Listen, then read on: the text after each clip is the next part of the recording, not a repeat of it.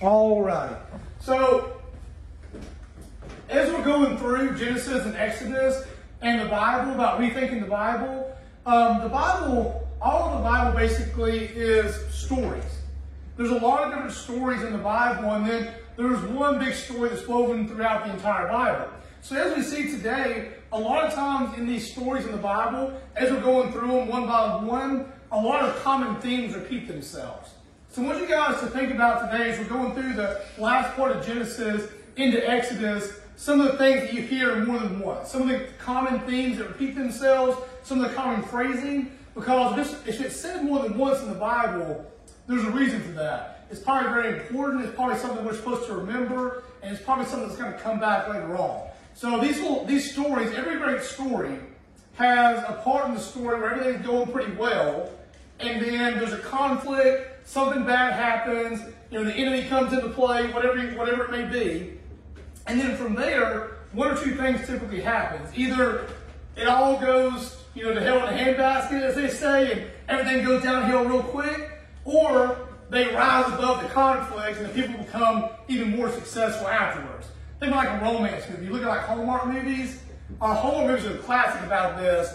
Pretty much in every Hallmark movie, you have uh, a boy and a girl, and the first part of the movie they build up and they get to know each other, things are going well, and then they have this big climax moment where all of a sudden they come together and you think, oh, everything's gonna be great. But then some disaster happens and you know they find out that he's moving tomorrow, or you know she's taking uh, her job fell through, or her parents passed away. Some kind of crazy thing in these movies always happens, and then by the end of the movie, they end up rising above, and they get back together, and they rekindle their love, and they kiss. The movie ends, you know. And so uh, I want you guys to kind of think about the story today at the end of Genesis, as we, as we progress through Exodus. You know what what went well What's the big conflict? What's that part of the story where things either go really bad or they have to overcome and things go good again? And how do people respond? So, as we start here in, in Genesis, if you have your Bibles, you can turn to Genesis chapter 47. Uh, like I said, we're just going to cover the last three chapters and then roll into Exodus. And I want to read you guys all something in Genesis 47.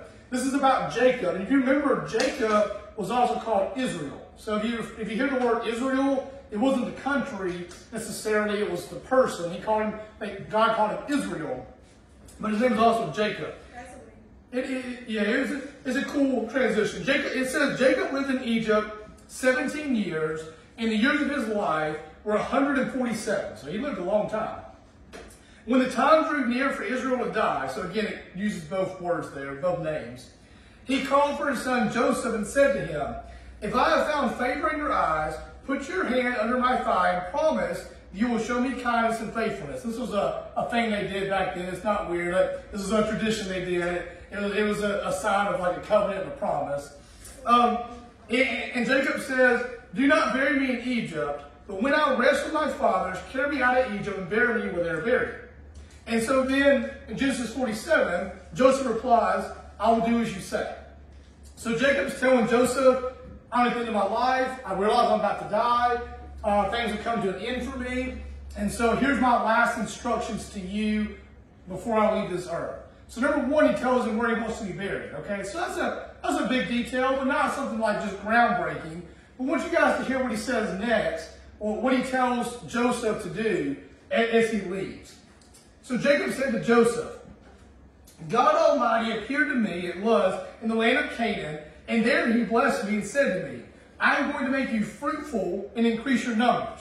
Okay, keep that in mind. Jacob says that God told him he's going to make him fruitful increase his numbers. If you go back to Genesis, we hear that multiple times. And then he says, I will make you a community of peoples, and I will give this land as an everlasting possession to your descendants after you.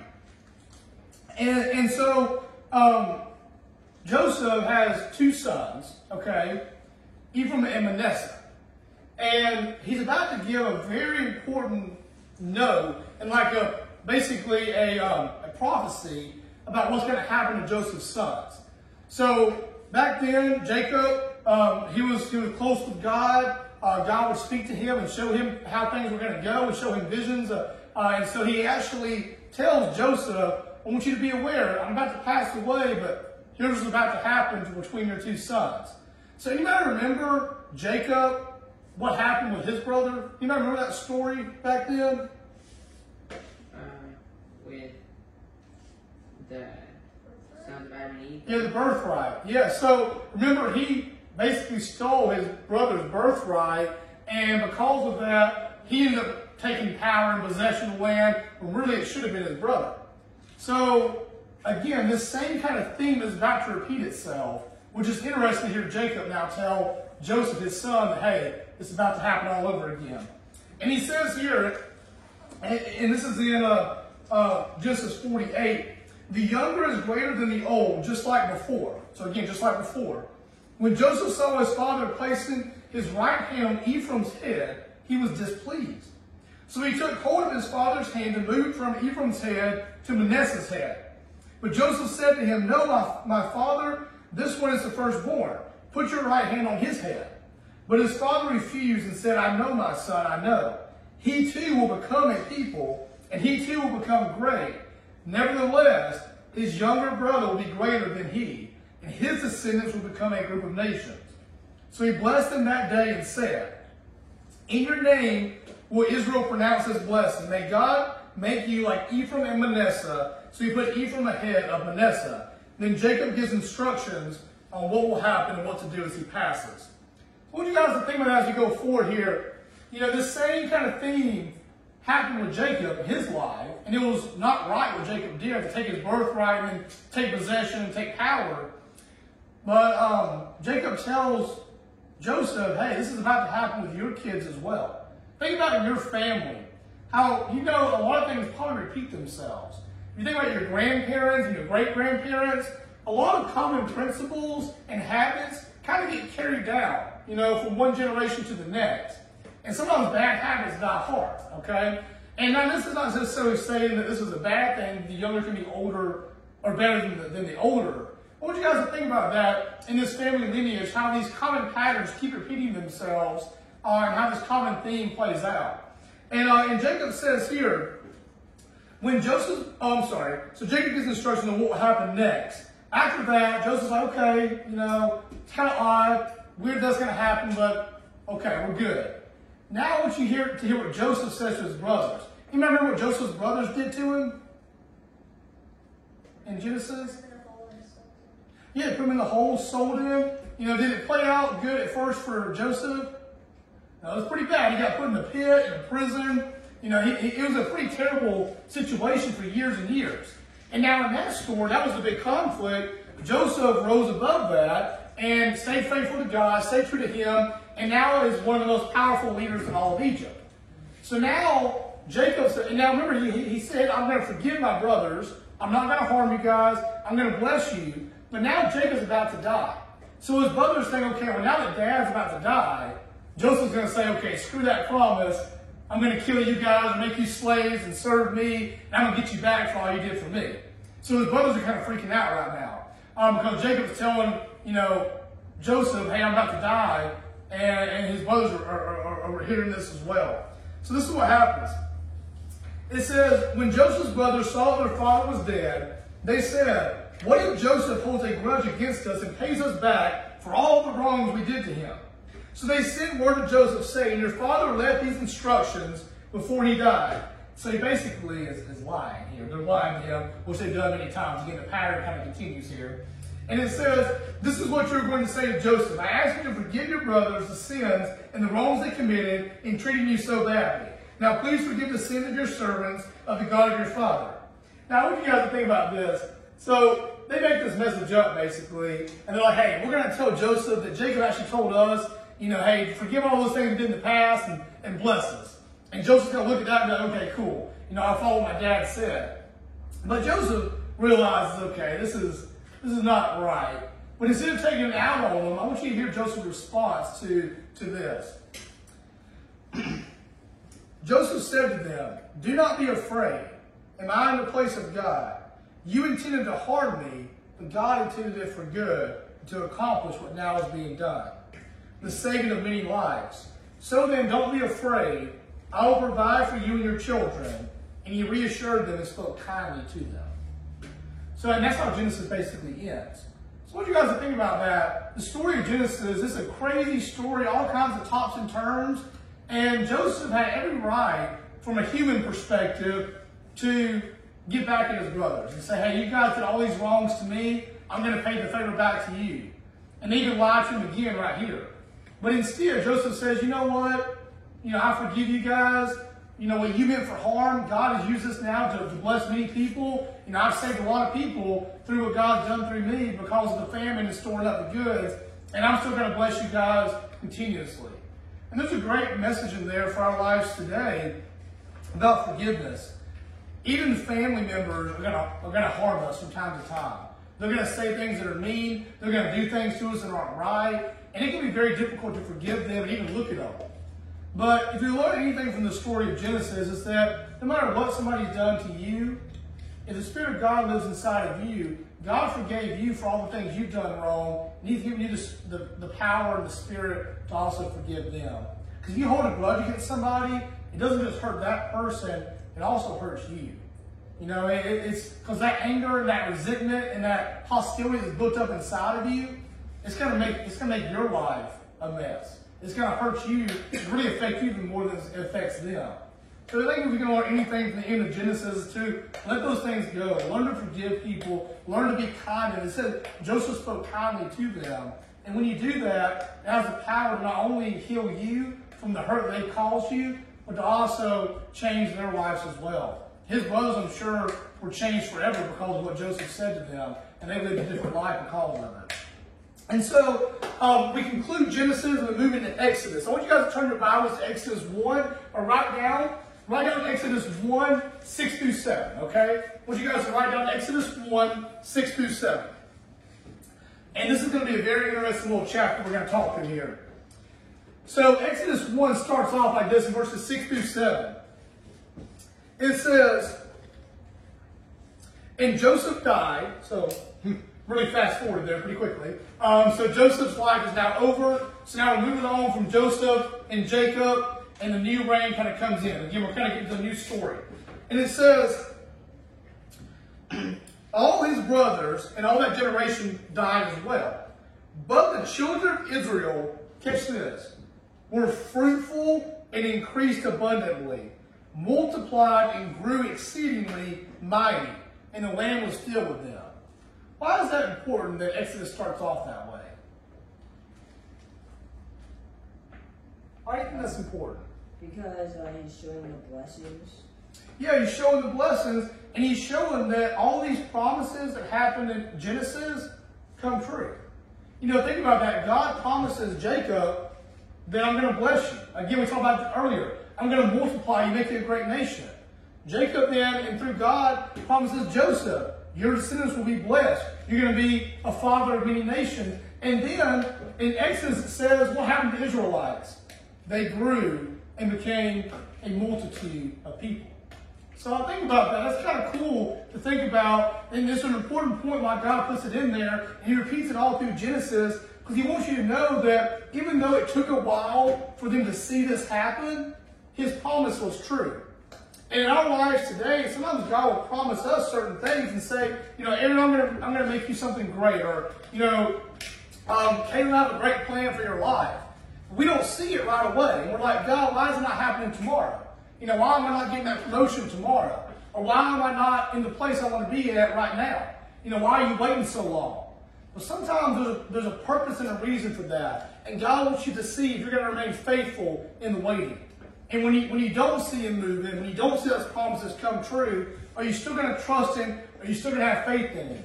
Because when you do in those moments, eventually the story's going to turn around and God's going to use all these things that happen to you, all these bad times, for His glory. And He is going to put you in that position of power that He promised you. He's going to give you, you know, that plan that He promised you, and that's going to come true, and He's going to fulfill that. So I want you guys to think about that today, that sometimes God may be slow to fulfill those promises in our eyes, but when it does get fulfilled, it's in His perfect timing, and then really great things happen. Think about all the people that have heard these stories that God's going to bless them for generations and generations. And then all of a sudden, they see it happen. They're like, wow, you know, God kept his promise to all these generations. If it would have happened right away, it may not have been a big deal to the people as much. But because it took generations, all these people witnessed this promise happen and fulfillment, and it inspired the people and, and to give their lives more to God and to trust Him. Sometimes there's a reason why God doesn't give you what, what you want or what He promises right away. There's a purpose in the waiting. And so remain faithful and true. And as we, as we grow here, um, you know, this new story takes place in Exodus. And if we ended there, it'd be like, all right, great story. You know, all these terrible things happened in Genesis, but it ended on a good note. People were blessed and multiplied, and we can close the book and we're good to go. Well, that doesn't happen. You know, just like any good story, a conflict's going to happen. And there's a really bad conflict that happens right off the bat in, in Exodus. And if you have your Bible, if you have your notebooks, write down verses 8 through 10 as the conflict. Verses 8 through 10 is when things go sour. And it says this right here. It says, Now there arose a new king over Egypt. So remember, Pharaoh respected Joseph, and he respected his God because he knew that God was with him and he could interpret dreams. And so, while Pharaoh was alive, the Israelites and Joseph were, were blessed. But now there's a new king in town. And this new king, he's not all about this anymore. And it says here, it says, he did not know Joseph, and he said to his people, Look, the people of the children of Israel are more and mightier than we are. Come, let us deal shrewdly with them, lest they multiply and it happen in the event of war, that they also join our enemies and fight against us. So go about the land. So he looks around and says, Hey, there's a big old population of Israelites, and if something happens and war breaks out, if they don't join alongside us, we may get overtaken.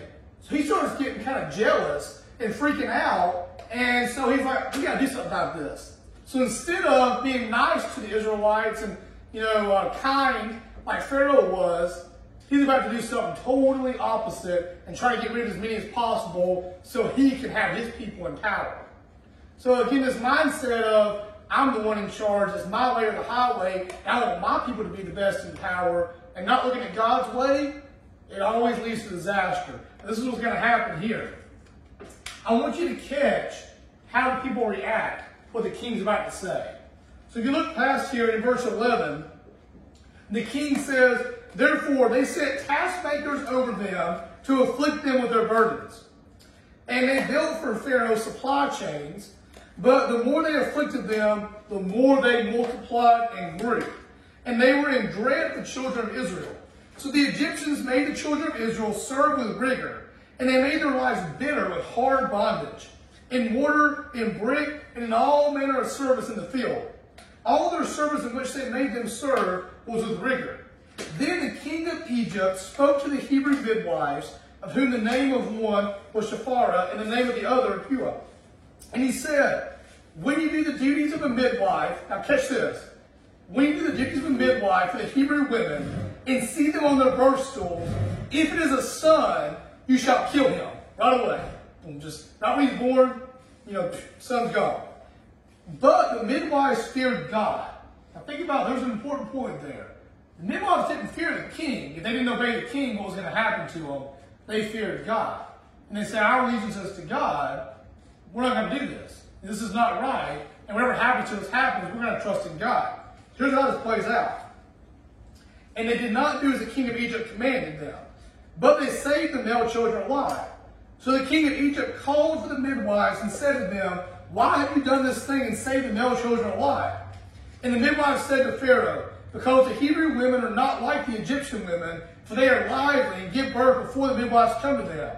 Therefore God dealt with the, with the midwives, and the people multiplied even more and grew very mighty. And so it was because the midwives feared God he provided households for them. So, what I want to conclude with today is that if we fear God more than more than politics, more than those that are in authority over us, then we're going to obey Him above anything else. And when we do, although the world may be rude to us, and you're about to see the king's about to go on a tangent here, because this is going to infuriate him. When we do that, God blesses us. Even if it's not in a position of, oh, we're going to be in power, God bless the midwives. The people continue to multiply. They continue to grow. They continue to see God's blessings. Why? Because they stayed faithful and true to Him. And all throughout the Old Testament, we're going to see this theme carried on. When the Israelites followed God and obeyed Him, He blessed them. Even if it wasn't how they wanted, He blessed them. But as soon as they turned away from God and started following the king instead or idol worshiping or whatever else, things went sour in a heartbeat. And I want you guys to catch something here. The whole land took notice of this. The whole land took notice that these women aren't killing their sons. They're not giving them up. They're obeying God. But yet they have this love, this joy, this peace about them, and it was infection. And all of a sudden, that, that religion started to grow amongst the people. So what you guys think about in your life today, you can't help that people are going to uh, persecute you. They're going to say mean things to you. Because if somebody's not a Christian, they're going to be jealous of your life. They're going to be jealous of the love that you have, of the peace that you have, the joy that you have. Because if they don't have the Holy Spirit living in them, they're going to be lacking that area. They may be wealthier, they may have more possessions, they may have more fame, but something's going to be missing that you have. And so naturally, that jealousy in the most extreme form takes place in the king wanting to kill the people. But in our everyday society, people get jealous and they call you out on Facebook. They pick fights for you at school. They say mean things to you. Why? Because they want you to react the same way the world would. Because if we react the same way the world would, they can say, okay, well, Christians are no better than us. And uh, see, see, Sarah acted that way, or see, Gracie acted that way. See, they're no better than we are and they can feel better about the way they're living their lives and what they're missing. It's an extreme form of jealousy and insecurity that they have about their own lives. And God, and Jesus even says this is going to happen. He says people are going to persecute you. But he says the way you react matters. If you don't react how the world does, and you react like Joseph does with kindness, forgiveness, with love and compassion, and that's the same way Jesus reacted, all of a sudden the world can't help but stop and take notice say something's different about Aaron. Something's different about Wyatt. You know, and maybe I should maybe I should look at my own life and say something's wrong here. You know, point the finger back at myself and say I'm the problem, not not them. And then hopefully it has the power to point them to Christ, which will change their life for all eternity. So as we go through Exodus, we're going to have a lot of crazy stories. I want you guys to keep that with you today as you go through school this week. When somebody does something mean to you and hurts you, Think about how you're going to react. The way you react, is it Christ-like or is it how the rest of the world would? If we react the way Christ would, how Joseph did, how the midwives did, or how the women did of Israel, I'm sorry, then people are going to notice that. They can't help but notice that. And they're going to be intrigued by the way we live our lives. And we can point them to Christ through that. And that's you start to change the culture around you. Let me pray for and we'll discuss. Lord, thank you so much for this for your word here in, in Genesis, the last part, and in Exodus. God, I ask as we go through our week, when things don't go right, when people are mean to us, when people persecute us and say things that they shouldn't, ask that we don't respond the way the world would. We respond and we stay obedient to you, faithful to you. We stay kind and compassionate and loving. And through that, we're able to change the world for you. We're able to point people back to you and truly shine a light in this darkness. In your glorious name we pray. Amen. So we're going to discuss here. Um, so we'll start with Aaron.